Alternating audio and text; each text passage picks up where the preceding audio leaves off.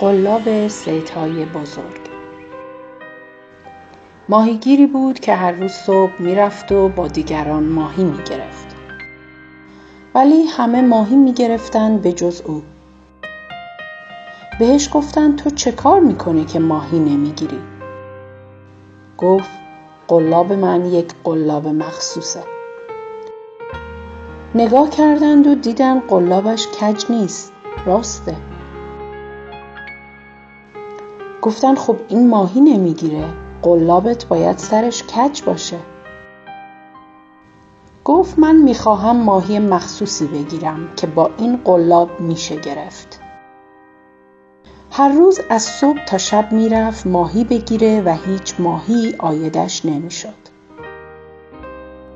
بالاخره خبر در شهر پر شد که دیوانه پیدا شده که می‌خواد با قلاب راست ماهی بگیره. خبر رسید به وزیر و وکیل و پادشاه. پادشاه علاقمند شد که ببینه ماهیگیر کیه و گفت بیاریدش تا ببینم داستان از چه قراره.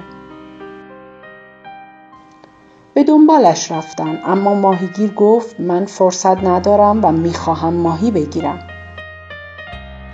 بنابراین سلطان مجبور شد خودش به دیدن ماهیگیر بره.